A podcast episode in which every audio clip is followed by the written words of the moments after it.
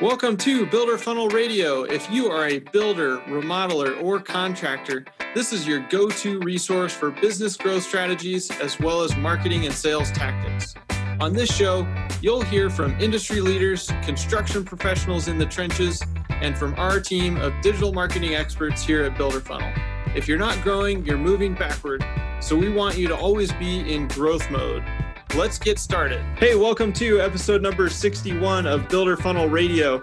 In this episode, I sit down with David Gerstel, and he has been dubbed the legend by several people within the industry, which I think is super cool, and he's very humble about it. But in this episode, we talk about a number of things, and we kind of talk about his story. And he's, you know, gone through building a construction business. He's written several books and we actually navigate to a couple of really powerful topics that I'm very, very excited about. And one of those is the question is, is the construction industry a for-profit industry or is it actually a not-for-profit industry? So definitely tune in to hear his thoughts on that. And then we also make a segue into talking about preparing for a potential downturn, what you should be doing in terms of some investments. And I think this stuff is super fun. So I hope you enjoy this conversation with David Gerstel. Hey, David, glad to have you on the show today. It's good to be here. Yeah, I'm excited to be talking to uh, the legend, as you've been dubbed, I guess, uh, by several people in the industry. Time to time, unfortunately, maybe, but I'm not too sure about whether that's a good thing or a bad thing. My wife says, well, better a living legend than a dead one. So I, I ride with that. you know I, that's a good way to look at it. But uh, I, I, think if, if multiple people have said that then uh, you know you're doing some good things. Hopefully. Yeah. Well uh, i'm i'm excited for today and i found it interesting that both of our early connections to construction were really with our great great grandfathers actually. And uh, I guess yours had a cabinet factory back in Berlin. Is that right? Yeah. And was he my great great or my great? I think he was my great grandfather. Yeah. And okay. In the 19th century, he operated a small furniture factory. Well, I, I, don't know whether it was small or big for its time. I really, I, lo- I wish I had images of it. I don't. But they built beautiful stuff. I've been fortunate to inherit three pieces built in his factory. And it's really high level craftsmanship. Beautiful, beautiful, beautiful work. That's I mean, awesome. That's 130 years old now, and it performs perfectly. Wow. Yeah, yeah, that's super cool. So, is that what got you interested in construction, or was it something else? No, I think it was a sort of a, a winding road. I mean, I when I was a kid, I, I guess I did have a, an, an, instinct to make things. I had what we used to call an Erector Set. Um, I built tree houses. I built what we called forts. I lived in a sort of semi-rural area on the edge of a small town, and we had access to the creeks and to the woodland, and we'd go down and build things. And I always liked that. And I had a neighbor who built beautiful cedar chests, or what to my you know twelve year old eye looked like beautiful cedar. I like to hang out in his shop, and I enjoyed his sense of. I think I was uplifted by his sense of reverence for the wood that he was handling and, and the material and the process but I was also an athlete. And as I got into my teen years, I think athletics took the place of of making things for quite a long time. But I I, I played sports in college, and uh, and I loved that. And I realized as I approached graduation, I did not really want to go on in a uh, professional paper and pen kind of career. I was being pushed that way by some professors, but I said thanks, but no. I want to learn to work with my hands. I guess what I was saying is I wanted to go back to this thing I loved in my childhood. I didn't really know where that might take me, but I got lucky. I ran into two, I can only call them brilliant carpenters. Uh, they sort of took me under their wing and they said, Look, you want to learn a trade? Learn carpentry because uh, the carpenter runs the job and we know you. And you're not going to be a happy guy with someone else telling you what to do. So you better be the carpenter who eventually learns to run the job and I followed their advice, thank goodness. And, you know, went through the usual struggle to accomplish an apprenticeship and, excuse me, eventually arrive at journeyman status. Um, I worked, I was working my way through a really severe recession, actually. I, I didn't quite understand that, but my jobs would last a week, two weeks, three weeks, a month. and then I'd be laid off because the contractor ran out of work. I went through something like three dozen jobs during my carpentry apprenticeship. Wow. And then I ended up on a big union job framing a large apartment building. And that was, I got a year's employment out of that. And I learned how to frame very efficiently from those guys. Not well, because they were very sloppy. And I had to unlearn some of their sloppiness later on. But I learned how to really, really frame efficiently. And that turned out to be a big advantage in my career as I sort of set out on my own as a general contractor. So that that's a thumbnail story of how I got started as a builder. Yeah, I think it's interesting that you you actually figured it out pretty early on. You said I I don't want to go down this path. I'm going to go down another path. I feel like that takes people a lot longer typically to figure out what they want to do. Um, but I just had a raw instinct, and I got lucky. I fell in with these carpenters. I mean, because um, I I could have. I mean, as far as I knew, working with your hands meant making coffee mugs out of clay. You know, these guys set me straight. Uh, That's awesome. Well, and now if we fast forward, you know, you've been at this for 50 years, you've written several books, and uh, I want to dig into that a little bit. You know, what got you interested in writing? I wish I knew. I don't know. There, there are some people who are afflicted with a love of assembling words into sentences and paragraphs, and I'm one of those people. I started writing really when I was about 14. I started corresponding with a friend. I was living in Austria, going to school there, and I was writing letters back and forth with my buddy Jimmy. We were competing to see who could write the longest letters, and I just loved writing those letters, and that that led to my becoming editor of the high school newspaper and then the college newspaper, and I began to think I want to be a writer too. So I, I um, again I got lucky. I I was I had a small construction company. I'd actually written my first book, which has nothing to do with construction. It, I published it. I was hanging out in a coffee shop dressed in Carhartt overalls and a Carhartt jacket, kind of like the one I have on this morning because it's cool here. And right across the, the room from me is another guy dressed exactly like I am. We're obviously both carpenters. And we're eyeing each other. We strike up a conversation. It turns out this guy is Chuck Miller, who was one of the founding editors of Fine Homebuilding. The magazine was just getting started. And he says, we talk a while and he can tell I has have some enthusiasm for the crafts and for building. And he says, you know, I've just started working for this new magazine called Fine Homebuilding. And we're kind of looking for guys like you to write stories of their projects. And I said, don't worry, don't worry. You won't have to do the writing. You know, you kind of get some notes together and we'll help you edit it into article form, edit the notes into article form. And I said, Chuck, I'm a published writer, man. I've written a book. And he, his eyes lit up. A writer, builder. Wow, I scored this morning. And pretty soon he'd signed me up to write several articles for Fine Homebuilding. Uh, I was a little embarrassed when they were about to be published because they were about organizing job sites. And I thought, this stuff is so obvious. Everybody knows this stuff. And they're going to say, well, why, why do you bother to publish this? Well, it turned out not everybody knew this stuff or had an instinct to be well organized. And articles got they got a pretty amazing response. And of course, that went right to my head, and I decided, well, I'm the guy to write the book about how to run a construction company. So I set out to write the book, only to realize I didn't know beans about running a construction company. so in a way, writing that book was my, you know, training in how to become a general contractor. Fortunately, I was a member of an amazing group here in the Bay Area called the Splinter Group. It was a peer to peer learning association of builders who just joined together voluntarily to coach each other. I, I, wrote an article about them recently, by the way, for the Journal of Light Construction. Should anybody be interested, is called something like "Your Best Business Education Might Be Right Next Door." And in this group were some really accomplished builders,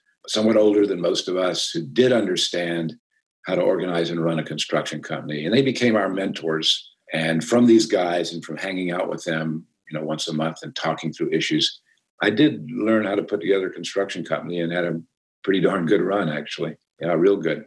I was. I, there was another thing which I was another way in which I was really lucky. I've just you mentioned it. I've just published a book called Nail Your Numbers: A Path to Construction Estimating and Bidding, skilled construction estimating and bidding. In writing that book, on which I've spent about five or six years, I realized that even with in building companies which do pretty well, estimating and bidding is often the weakest part of their operation. They kind of put it together for themselves when they were starting out, didn't really know what they did, do, were doing, never really changed their system. And so that even though they're strong companies in many ways, perhaps with very good marketing, um, they're weak at estimating and bidding. And I, again, in that area, I got lucky. I, I acquired by chance a mentor when I was very new in construction who was a superb estimator and bidder. Now, he worked for much larger companies than I had. I, was, I ran a compact, largely residential construction company. He worked for bigger companies that did medium rise buildings, shopping malls. And he wrote two books about estimating and bidding. And I, I bought them and studied them. And he set me off in what I think is a good direction. In a way, my new book is, I suppose, an update of his books. Mm. In any case, I developed very strong skills there. And I pretty quickly got to the point A, I knew what jobs to not go after. B, I knew what jobs to go after.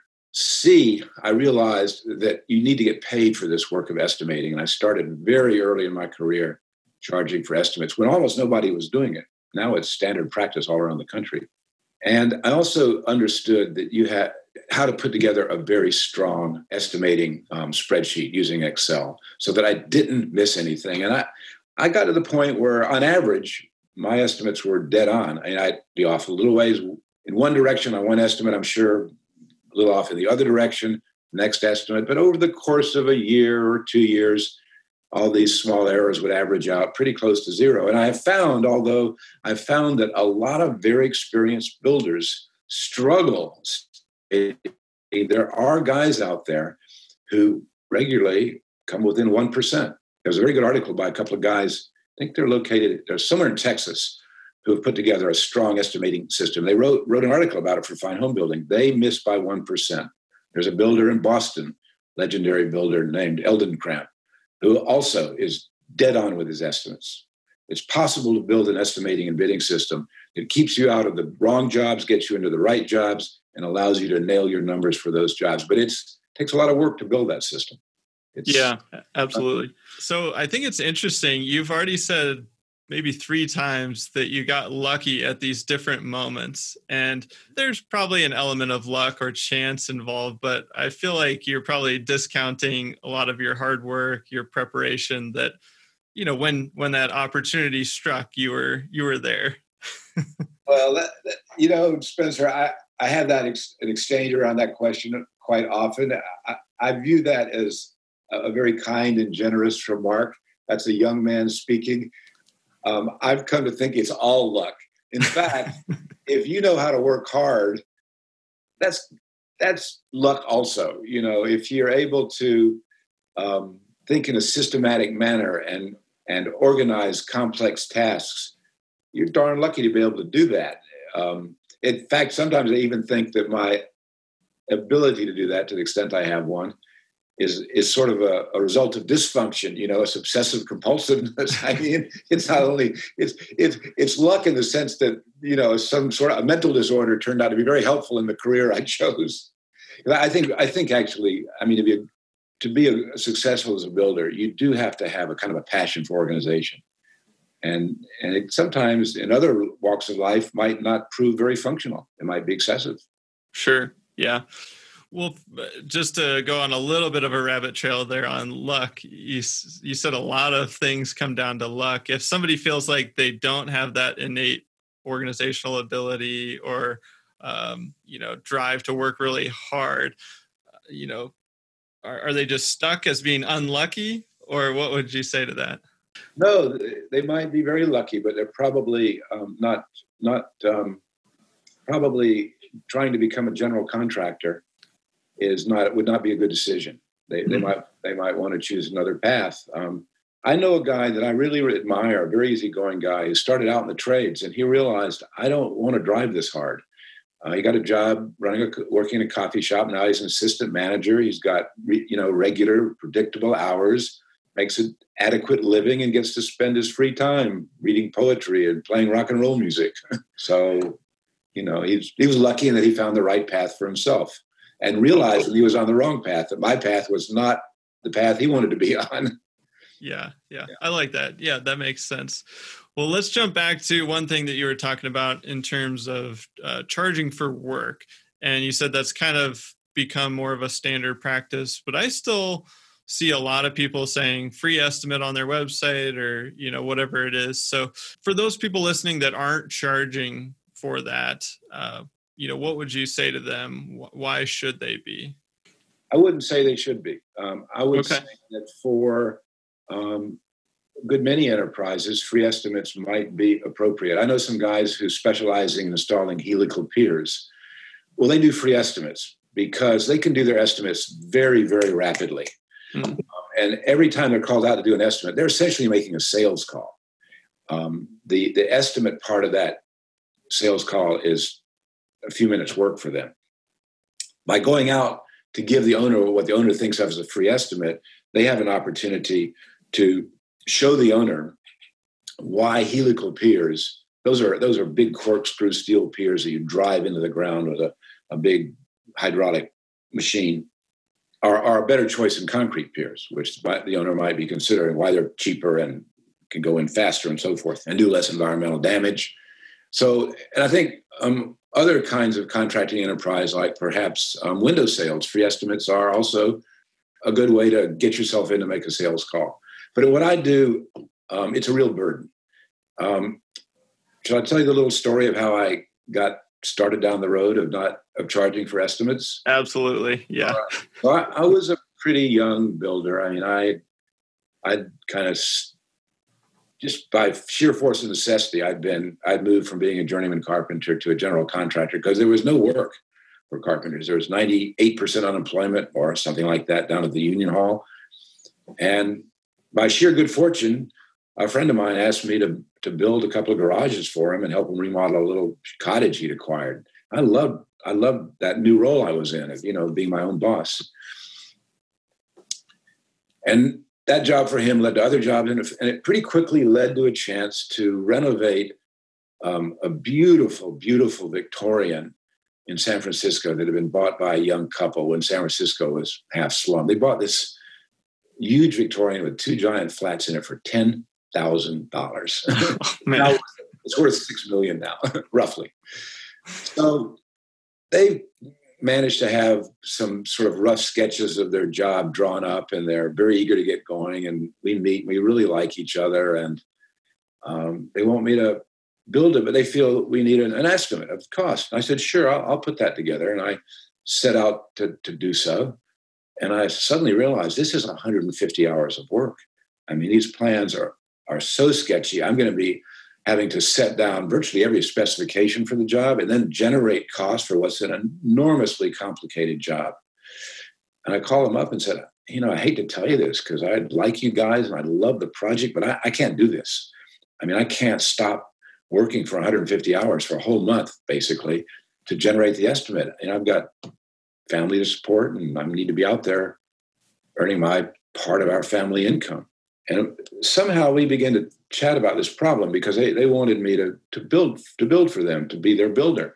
We somehow, I'm not sure who suggested it initially, whether they suggested it or I suggested it or we had the idea simultaneously. But the idea was, why don't you charge us for the estimate?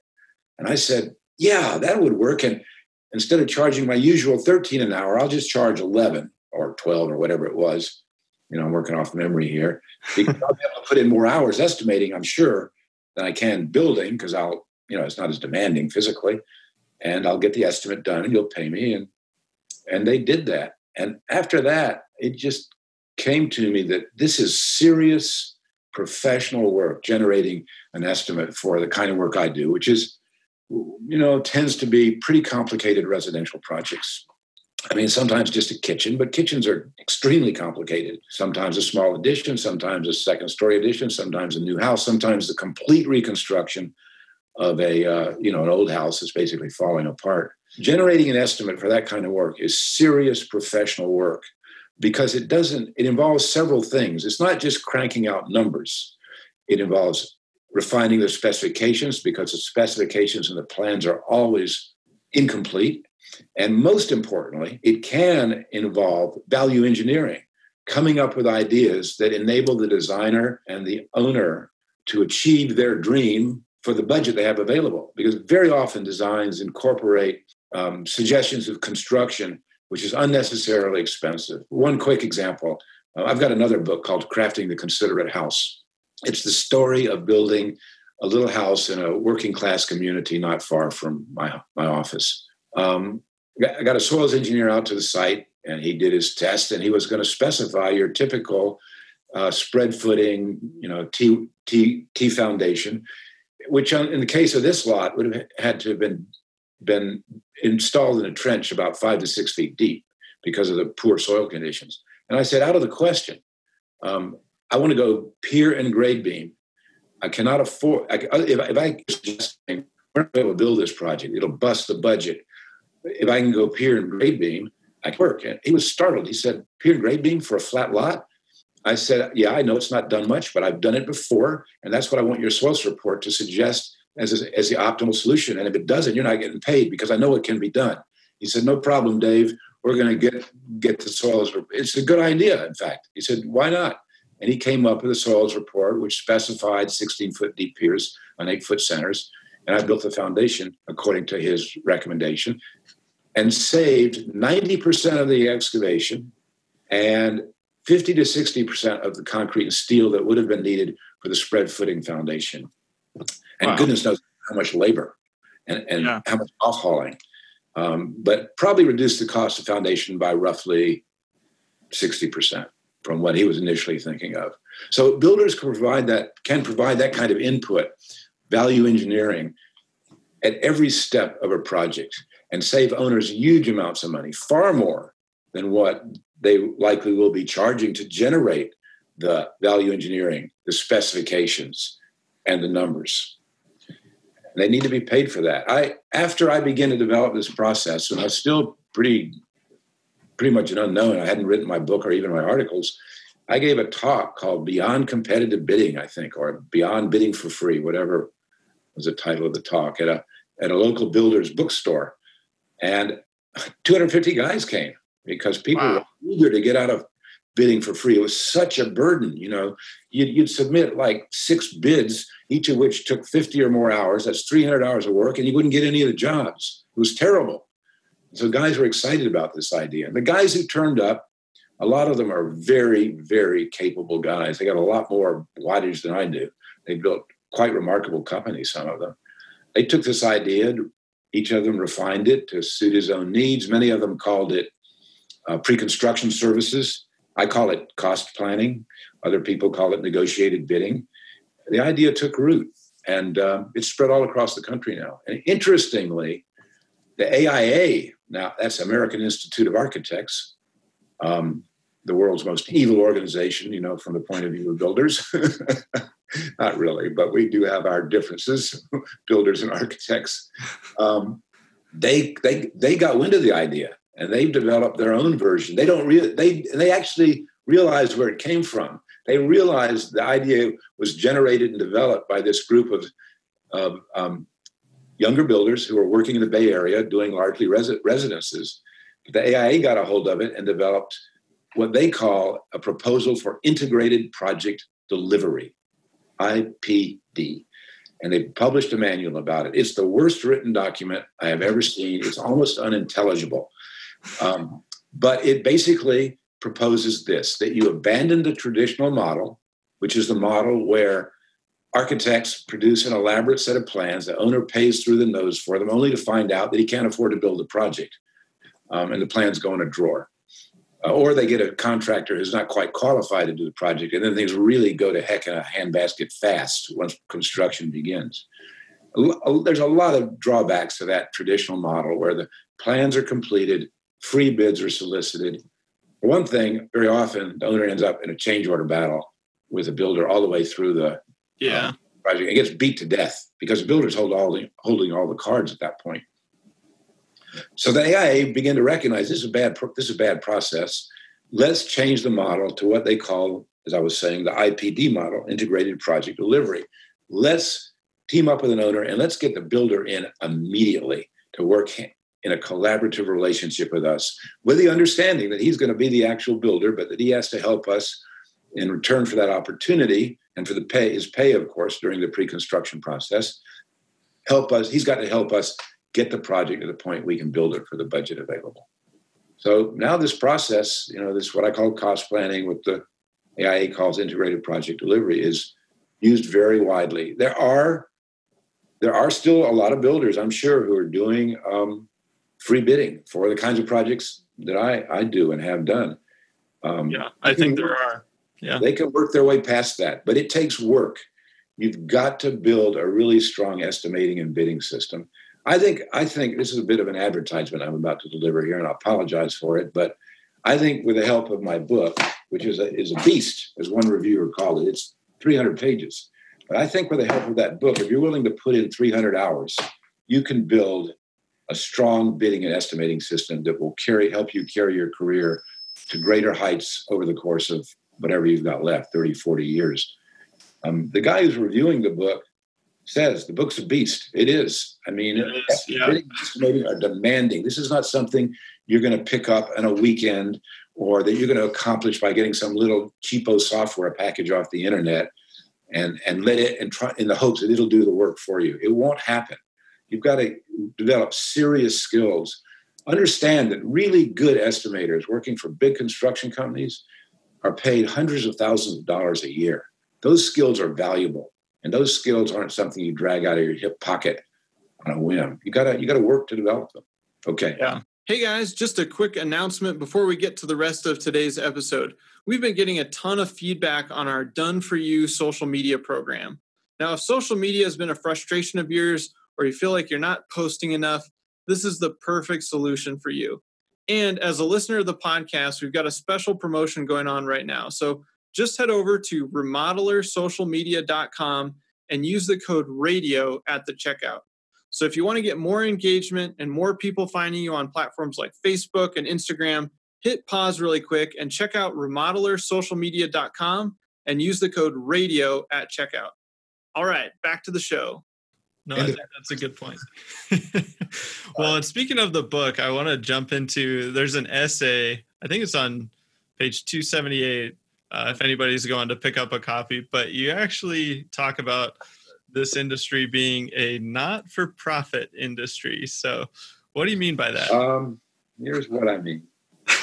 yeah, page 278 construction, a not for profit business question mark. So, it's kind of it's a thought that came to me as I was writing this book, and I began to see various reports on the success levels of construction companies. A couple of things that were particularly striking are as follows. During the, the Great Recession, as it's called, the past recession, which young builders aren't aware of to their peril. I mean, they've been building in what's now an 11 year boom period. They don't really understand what recessions can do to them. We're trying to warn them, but they're not really hearing it. Um, a lot of guys are going to get beat up really bad when the next recession strikes because they're not ready for. They haven't built and designed a company which can handle a recession. But in the last recession, 60%, six out of 10 construction companies, somewhere between 50 and 60%, I should say, went out of business. Now, imagine that all the construction companies in America were on one street. What that what that failure rate means that every other building on that main street of businesses would be boarded up. That's how severe the damage was. And a lot of the guys who stayed in business ended up way behind the eight ball and barely survived. I, I have a friend, for example, who built a company with 40 employees, has a tremendous reputation, does great work. He ended up having to mortgage his home to keep his business going. Another guy did the same thing, took out a million dollars mortgage on his home, and his company went bust anyhow. So he ended up working as a carpenter for 30 bucks an hour with this million dollar debt hanging over that's so there's one factoid. Now, here's a real striking one. Um, there was a, a group that I won't name because I kind of like the guy who started it, who brought builders into one of these peer to peer learning situations. Um, now, his pitch to guys when he was trying to recruit them for his groups, for membership in which was charged. In other words, you joined one of his groups, you paid him five, six, eight thousand bucks a year, something like that. And he involved you in these groups and in a study program. And supposedly um, the result would be that you would build a stronger business. And the group was beneficial to guys. I mean, I know guys who joined this group who were struggling to run a construction company and who eventually learned with this guy's help, maybe a little help from one of my books as well, to run a construction company successfully. However, when this guy pitched membership in his groups, what he pitched was 10% for overhead, 10% for profit, and 10% for owner's salary. Then he did a survey of his companies to see how they were actually doing. Um, and somehow, by mistake, because it was bad, it was counter advertising, he let this report slip out of his hands and into mine. and, and, and also become available to a lot of other people. I don't know they studied it as much as I did, but what the report showed you was the actual profit margin for his companies wasn't 10%. It was about 4%. And that was across a good a period of of strong economy. Wow. And it, and and very importantly, that 4% did not include the builders who'd failed and who dropped out of his program. That's kind of like reporting the results of a war without counting up the dead. That's what he right. was. and finally, a recession hit, and his group collapsed completely. He told me, I think he must have misspoken, but he, virtually everybody in the group went out of business. His report indicated that his his members of his group were not averaging 10% in profit, they were averaging 4%. and that was in a boom period. And furthermore, it did not include the guys who had been in his group who had nevertheless failed. As I, and as I was saying, that was like counting up the results of a war without counting the dead. And so it goes. Um, I, I, I, got intrigued by this information. I began to think: Is construction in over, overall, in aggregate, not for every company, a not-for-profit industry? Warren Buffett kind of got me started on this thought. He says the airline industry is a not-for-profit industry. If you total up the net earnings and losses for all the airline companies over the course of history, you'll find that, uh, that you get a big net loss. Similarly, perhaps for construction. And the final nail in the coffin for me when I was generating this thought was a conversation I had with a, uh, a builder friend. And I said, you know, I'm beginning to think construction's a not for profit industry. And he said, yeah, the only guys that can make real money in this are the really big operators. I said, yeah, maybe that's right. So I, said, I went to the I went to the web and I dug up the financial reports for some of the biggest builders in the country, particularly Pulte. And I looked at their financial reports going back over 20 years, covering a boom period and a bust period. Their, guess what their average annual profit was for that period? It was 4%? It, it, huh? 4% like the other group? Close. It was gosh, I don't have the it's the thing the figure is somewhere in this in this little story I tell here, but I'm I'm not seeing it at a glance in my book. So I'll just go to memory and say it was it was one percent or less. I think it was a few tenths of a percent. Wow, percent. Um, now, of course, the owners, quote unquote, well, the managers, not the owners. The owners are the investors. It's a, investing in a publicly owned construction company is probably a very bad investment over over time, but people do it anyhow. But over time, I wouldn't think it would be a, a good investment. But uh, excuse me, here my eyes itching a little bit. Got it. Um, the the um, you know the guys who run the company are probably bringing down big salaries, and it could be that an owner of a company who that makes over time very little profit because it has its bad years and its good years, and maybe barely survives. The owner may nevertheless be taking home pretty good pay for himself, but that's different than profit. That's pay for the work he does every day, and he could be making that pay or more in another job if he's a competent executive. I, I, I brought this idea of this question is construction a not for profit business? I brought it up in a, in a, at a meeting of builders where I was giving a little keynote address to kick off their annual program. And I, I, brought it up as a serious subject, and they all broke out into laughter and howling with laughter they knew exactly what I meant. These are a bunch of very experienced, savvy guys who managed to stay alive in the industry, but knew how hard it was to actually make a profit, meaning money above and beyond what covers your overhead and pays you hopefully a, a reasonably good salary for the very hard work you do. So, yeah. No, that's it's fascinating, and I don't think people probably take a step back and look at it as an industry that way because obviously individual companies will have their own experience um, but i'm kind of curious can we do anything about that or if we're in the industry do we just kind of have to accept that and try to be the top performers Um, I'm very well. Uh, first of all, I'm leery of that term "top performer." I, you know, I don't mean to be rude and sully for using the term by any means, but I think too often, uh, and you may not mean this, it gets equated with growing top line revenue. I mean, I, have been in builders groups, and I know what happens in boom periods when you got a bunch of young, much you know, guys around there with you know lots of juice flowing through them and and a lot of competitive spirit. Um, they're down there boasting about their gross volumes and and uh, claiming bragging rights for having the largest annual revenues. Um, and I've certainly been there myself. I I did that for a short period. I got involved in that, and it was the biggest mistake I ever made. I barely survived that mistake. Uh, barely survived it psychologically, much less financially.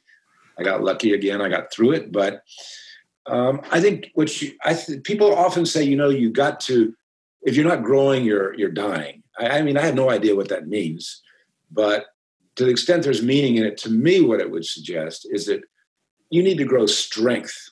You need to grow strength, not just volume, but strength. And what strength means in a construction company is very frugal use of overhead. Frugal does not mean stingy, it means careful use of resources.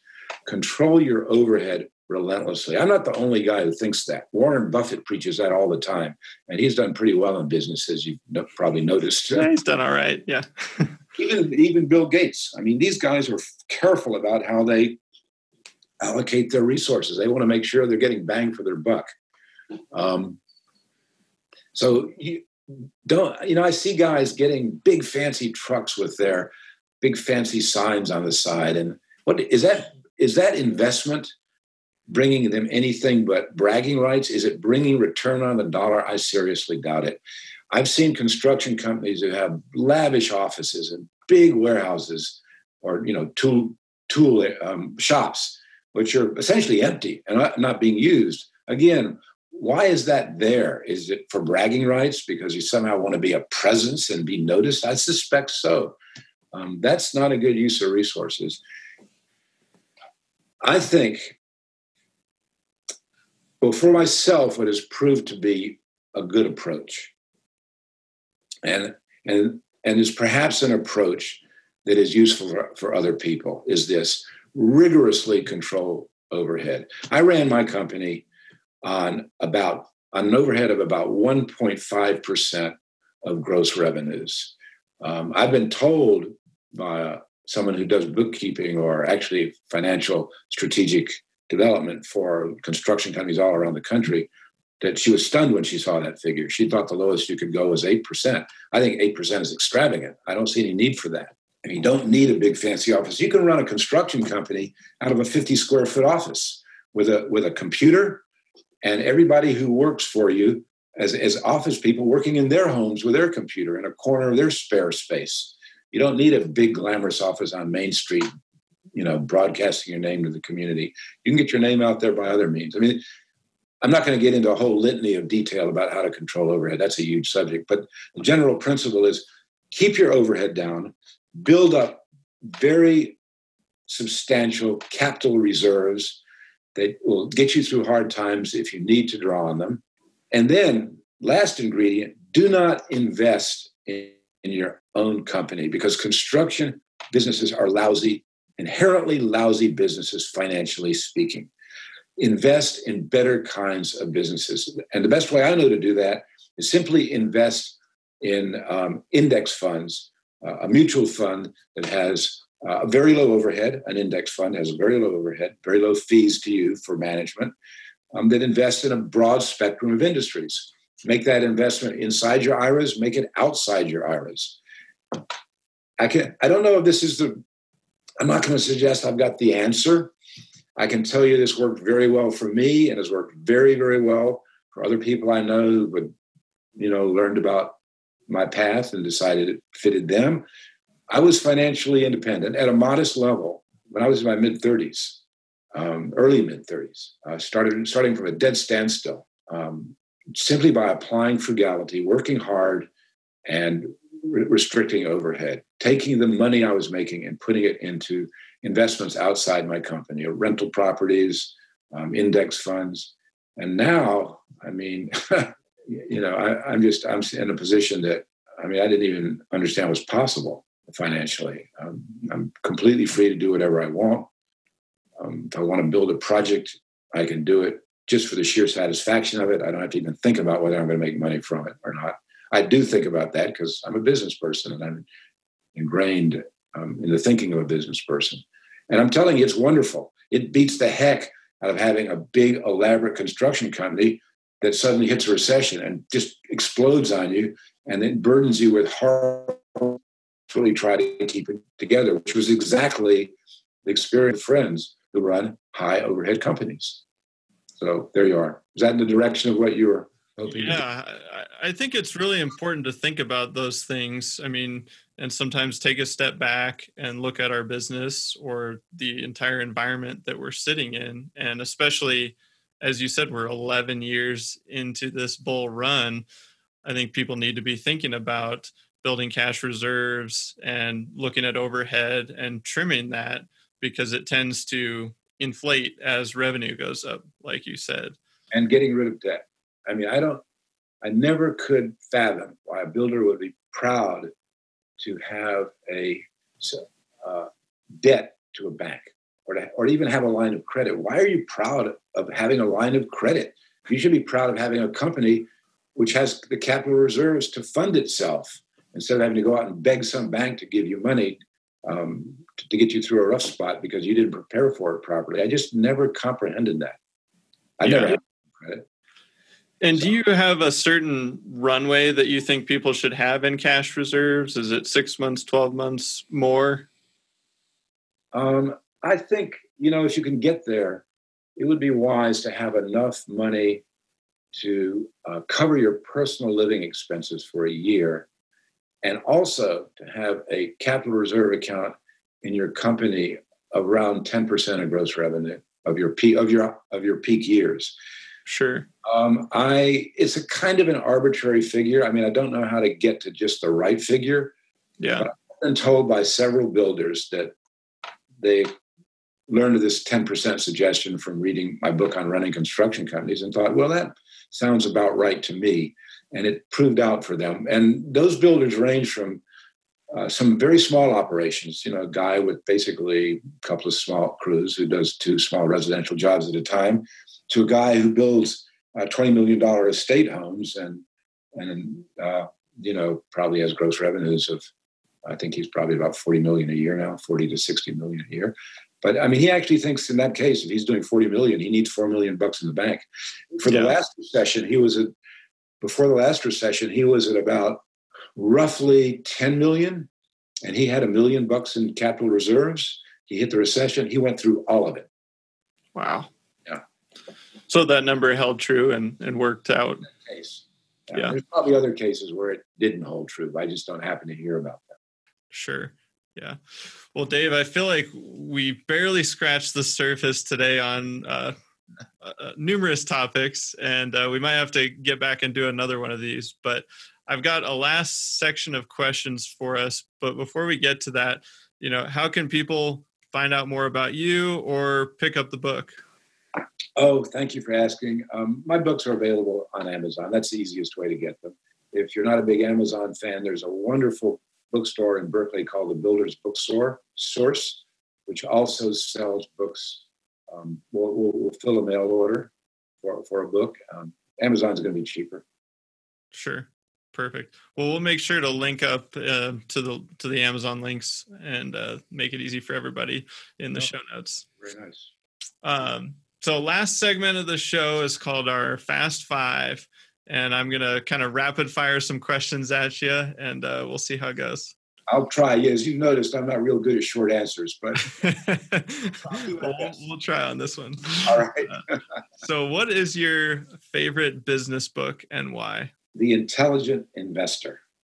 It was written by a guy named Ben Graham, who was Warren Buffett's mentor. Need I say more? yeah, enough said. Yeah and that's a, a, fantastic one. I know when you and I connected, you recommended that to me as well, and uh, yeah, it's a good one. So we'll link that up for everybody as well. That's a um, tough read. What's that? That's a tough read. yeah. Invested, you've got a business education, an investment education. Yeah, absolutely. All right. So, who is the most inspirational person in your life? My wife. Awesome. She has um, great judgment, dignity, generosity. So wonderful person. Yeah. Very cool. Another stroke of luck was her having, asking me out to dinner because I never would have had the courage to ask her out. She was too beautiful. way out of my ball, my league, I thought. well, that's awesome. Well, so you got lucky again, right? All right. yeah. So if you could have one superpower, what would that be? Oh, that's easy, man. Hit 140 mile an hour serves instead of my usual 82 miles an hour or whatever I achieve. That's a good one. I like it.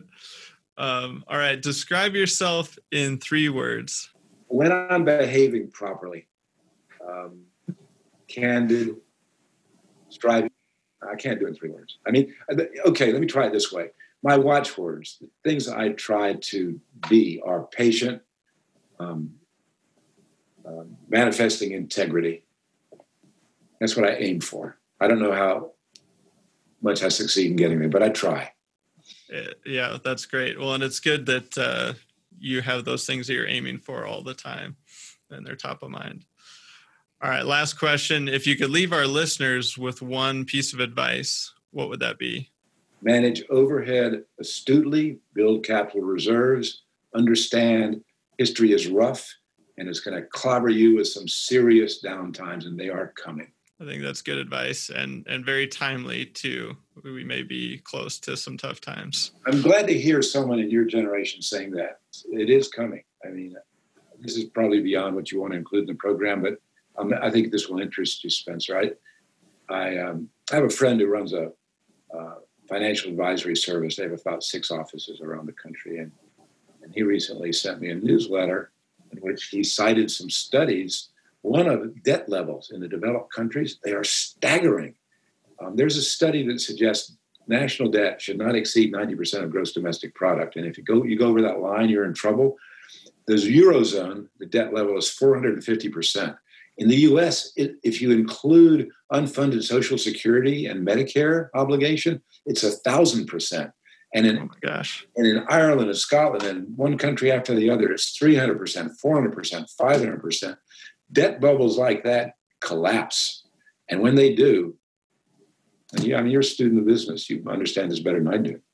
That really, seeing those figures really shook me. That's, yeah, we, that's an eye opener. We yeah. could be in for a recession that was worse than the last one. It's possible. I, I didn't think it could happen twice in my lifetime, but well, more than twice. It actually has happened twice. It happened in the early 70s when I was just starting out, and it just happened, of course, during the Great Recession. Can we get a third recession of that intensity? I hope not. It's awful rough on people. Yeah, I'm generally an optimist, but I also like to be prepared. And I've always heard that business cycles are seven to 10 years, and we're just past that. So it just makes you think we're close. Uh, we've got, and there's storm clouds. Yeah. Yeah. yeah. All right. Well, Dave, I, I, appreciate the conversation today. I feel like we covered some really important topics uh, that we kind of jumped out to, and uh, I think hopefully this was good for everybody to kind of take a step back and think about the future. And I appreciate you having you know the time to to come on the show. Well, I, I appreciate the chance to put my thoughts together, and I do that. So, thank you very much, Spencer. Hey, I hope you really enjoyed that conversation I just had with Dave. And this topic and some of the things that we got to at the end really fire me up. I'm kind of a personal finance nerd. I really enjoy thinking about investing and saving and how to turn a lot of that hard work that we as business owners put in into more time freedom for us down the road. Um, because it often the scales are tipped one way for a long time. You put in lots of hours, you have a lot of responsibility, a lot of risk, and there should be a payoff for that. But if you don't take certain steps, you may never get to that payoff and what you're trying to achieve. So, um, action item number one that I pulled out of today's episode was let's look at overhead and see where we can trim. And I think this is a good exercise for all of us, and, and not just to do once, but to do ongoing. Um, so let's look at our overhead expenses and see are there places we can trim? Are there places we can cut? Are there anything any anything in there that we're spending that maybe is ego based like dave talked about that we could cut back? Again we're in some good strong economic times right now so let's maximize those to improve our profit. Uh, and that's really action item number two is if you haven't started building up your cash reserves i really encourage you to start working on that. And if you have continue to do that and try to to hit that goal number. You know, Dave talked about maybe 10% of uh, total revenue plus uh, you know, six to 12 months. I think he said 12 months of uh, personal expenses as well. So you've got your personal side and then you've also got your business cash reserves. And so um, pick your target, whatever that is, and, and, start working towards that. And then once you've got that, then you've got anything above that you can start investing in and working to increase your, your time flexibility uh, down the road. So again, I hope you really enjoyed this episode. I love this kind of stuff. I got a lot out of it personally and we'll look forward to seeing you on the next episode.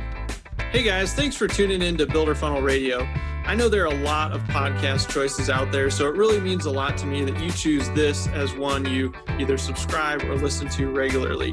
Now, before we part ways for today, I have a quick favor to ask you. If you got some value out of today's episode, please either leave us a review or share this with a friend. We're really working on building a community of construction professionals that want to treat their customers right they want to run profitable businesses and create more jobs in our economy. So, leaving a review or sharing it with a friend really helps us build that community, and we'd really, really appreciate it. All right, guys, that's all I've got for today. So, we'll see you next time on Builder Funnel Radio.